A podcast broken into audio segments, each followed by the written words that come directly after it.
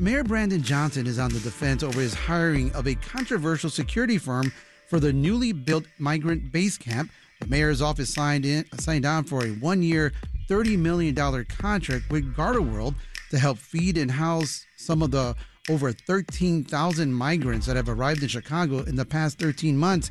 Here to walk us through what's happening in City Hall, WBEZ city government reporters Tessa Weinberg and Mariah Woelfel. Welcome to Reset, guys. Thanks for having us. Thanks. All right. Mariah, we'll start off with you. Who is Garda World and why did the city sign a contract with them?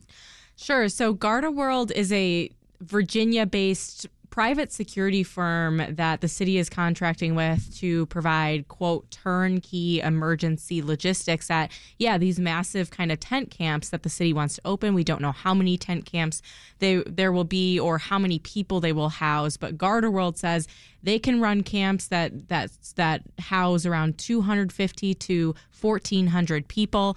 Um, you know this private security firm has also been the subject of allegations of abusive labor practices and treatment of workers. Um, they were one of the firms that Denver was considering um, to use to ha- to you know run shelters and decided not to after those allegations came to light, according to the Denver Post. And this was also one of three firms that Florida Governor Ron DeSantis was had selected to help uh, transport migrants um, to places like Chicago. Uh, Garda World says that that contract actually ended up not being activated, but in a cover letter they wrote to the governor, they had said they were ready to provide, you know, 6,000 workers to provide transportation security for, you know, uh, getting um, migrants out of Florida. So let me ask you this: What services specifically is the Johnson administration looking for, Mariah? Well, they want to open these large tent encampments specifically to get people out of police stations. Currently, you know, there are probably uh, right now, I don't know the latest number, around 2,000 migrants staying in police station lobbies or airports in Chicago. And so Johnson's goal has been to get people off of those lobby floors and to get people into, you know, places that are frankly just more fit for families. There are babies, there are newborns, toddlers, kids, and families as well as single individuals staying in police station lobbies. Anyway, so they want to open these big camps, and um, the services that they'll specifically need are, you know, people to provide food, um, security, um, you know, just facilitating the the 24 hour shelter. Um, Garda World in a you know kind of a list, a con- the contract of what they could offer, also said that they could provide, you know, basic healthcare services like first aid, um, you know, things for nursing mothers, like uh, just cribs and those sorts of things. So really, just kind of like overseeing a, Pretty much a everything. place. Yeah. Tessa, who's pushing back against this move, and why are they pushing back? Yeah, you know, I think it has been a mixed bag in terms of response. I think a lot of advocates and even alderpersons themselves has said that you know, this is not ideal, that we're turning to utilizing these base camps and that this is kind of a last resort, but realizing that the city just has limited options. You know, alderpersons have also stressed they they want to try to look at, um, you know, other options rather than having Garda World itself maybe staff these shelters, something Mayor Brandon Johnson's administration said they're looking at potentially doing. Um, and they've pointed out the kind of, um, you know, ir- irony that they feel is there, the fact that a company that was hired to, you know, transport migrants out of Florida is now going to, you know, basically get paid and benefit for housing them here in Chicago. Um, although, like Mariah said, you know, Garda World stressed they, they haven't transported migrants to Chicago that that Florida contract is inactivated. Um, but I think there's a lot of questions still swirling for um, you know alderpersons about how is this actually going to work? Is this gonna, where is are these going to be in the city? How are folks going to get to you know school from these places? Are they going to be close to public transit? Just lots of those kind of ins and outs of you know operating a shelter where people are going to be living out their lives. You know, I think Mariah touched on this a little bit, but Tessa, what did Garda World have to say about the criticism facing them? Mm-hmm. Yeah, so they uh, initially would not answer questions about the Chicago contract, directing questions to the city. Um, you know, on that Florida contract, they really stressed, you know, that was, you know, inactivated, that they have not actually ever um, you know, transported migrants, um, you know, to Chicago, that they've not been transporting people, you know, across state lines like that. Um, and so they've kind of really been defending their record and, you know, touting that their abilities to, um, you know, serve Chicago and to serve, uh, you know, asylum seekers here. And so um, we'll kind of see what that looks like and, and, to what extent they will actually be used in terms of going forward with setting up these base camps, if they'll actually staff them, and what that might look like. Mariah, do we know if there is a, a, a, chance that, say, maybe local organizations can work with the migrants in some capacity? Well, that's what the goal is. So the city recently opened an RFP, a request for proposals process, looking for local um, community organizations and social service agencies to staff existing brick and mortar shelters um, and to move away from using a national staffing firm that's charging a lot, lot of money for the city to, to staff the city's existing brick and mortar shelters. The city has extended the deadline for that RFP to later this week on the 29th. And Brandon, Mayor Brandon Johnson's chief of staff, Cristina Pacione-Zayas, says the what would be ideal is if they got so much, you know, interest from local community organizations to this RFP that not only would they be able to staff their brick and mortar shelters, but they would also be able to staff these tent camps. And instead of using Garda World to staff the tent camps, they could just use Garda World to build them and then staff them with their own local community organizations that might be more culturally competent, might just understand the community a little bit better and how to navigate, you know, getting all of the things that new arrivals need need to get. And so the city kind of said, we we went with Garda World because there's there are very few firms that can stand up things very quickly and help us align with our goal of getting people out of police stations as quickly as possible. And we went with Garda World because the state already has a contract with them, so we can do what's called a reference contract and just very quickly move through the procurement process. Um, they said, you know, signing a contract with a different firm that doesn't already have one in place with the state would require would a lot of time and more red tape. And so, kind of expediting that process, get these shelters built, and then wanting to bring in local community organizations. But it remains to be seen if like they're going to do that, if or if if they'll mm-hmm. have enough money for that, because that's on that would be on top of the thirty million dollars they're paying.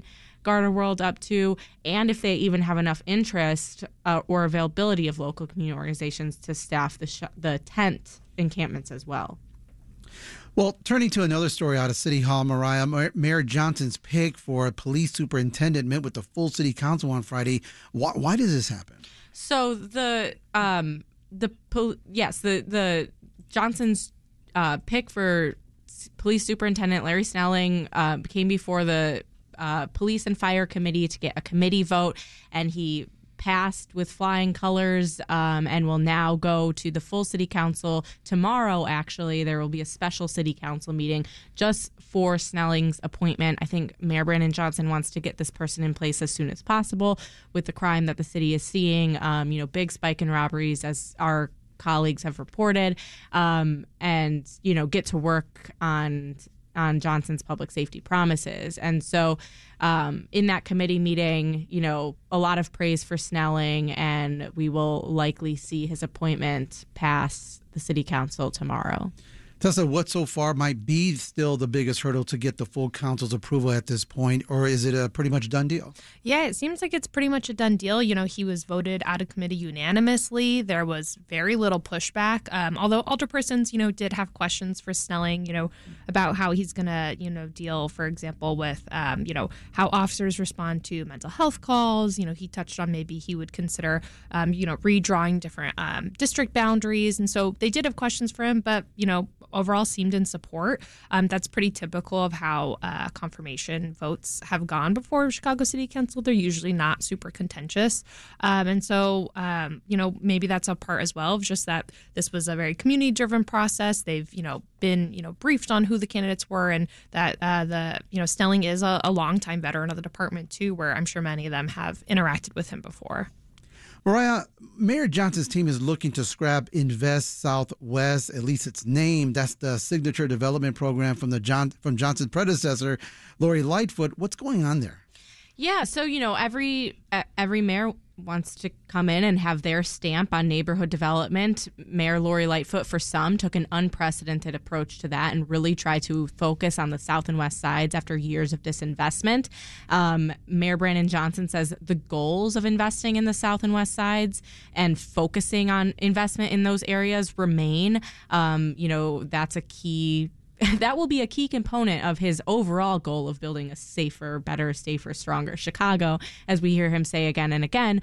Um, but they are light on details of how his approach will look different from INVEST South/West. They say they will scrap the name and rebrand their investment strategy, saying you know, his um, mayor Brandon Johnson's deputy mayor for business and neighborhood development, Kenya Merritt, who's spent decades in leadership roles at different departments throughout the city, so really knows city government well. She said, I think there's a perception of INVEST South/West, particularly with folks that live in neighborhoods, of an unfulfilled promise. And that's not what we want to continue to perpetuate in terms of branding. And so they won't be calling it INVEST South/West, but really unclear about, other than the name, what will be very different. I think they, you know, kind of ha- take issue with how long some of the projects have taken um, to get off the ground. And Kenya Merritt had said, like, the one thing that the mayor has impressed upon her is that they want to see results. Um, you know, development uh, mm-hmm. as former um, Department of Developing Depart the Department for Planning and Development, Maurice Cox pointed out in an interview to Natalie Moore, said he said recently that like development doesn't move on political cycles. It does take, you know, 5 to 7 years for projects to get off the ground. Sure. So it's we're going to see like how exactly they're going to speed up those processes. She kind of hinted at maybe there's a different way to fund them in in less complex ways. Um, and that could help maybe move them forward. INVEST South/West is funded through a mix of sources, including private and public funding, and that public funding also comes from tax increment financing. And so maybe kind of simplifying the way that these projects are funding is is one guess, but sure. uh, again, in an interview with me, she didn't have very many details quite yet. Well, Tessa, you recently reported that at least two alder people have chosen to forego a pay raise. Who are they, and why are they rejecting that raise? Mm-hmm. Yeah, so alderpersons Rossana Rodriguez Sanchez and Byron Sigcho-Lopez, according to um, you know records, we had records requested and received from the budget office, were the only two alderpersons to submit um, basically these signed forms saying that they are choosing not to accept a 2.24% pay raise that's set to go into effect for all alderpersons next year. Um, you know, the, the city's budget office uh, would not uh, confirm that that means all the remaining 48 alderpersons, the mayor, the city clerk, uh, and the city treasurer will be getting that raise since officials only had to opt out of it to not receive it. Um, in the past, they've routinely released the names of folks, so it's a little unclear why this year is different. And they pointed to, um, you know, info being released in the mayor's proposed budget that's set to come out next month. Um, but Sigcho-Lopez and Rodriguez Sanchez will remain um, at their current salaries, and they are currently among the, the little over 30 alderpersons who make the highest in city council right now. And Sigcho-Lopez says, you know, he wanted to not accept the pay raise this year, um, to, you know, stand in solidarity with workers and uh, pointing to efforts before city council like uh, limiting the sub minimum wage and wanting to stand in solidarity with, uh, you know, people who are just fighting for kind of working working people who are fighting for you know basic salaries to be able to get by and live so well, unfortunately, we ran out of time. That was a very quick conversation. I love having you guys here. So that was WBEZ City Government reporters Mariah Woelfel and Tessa Weinberg giving us the latest on what's happening at City Hall. Thanks, Mariah and Tessa. Thanks, Mike. Thanks.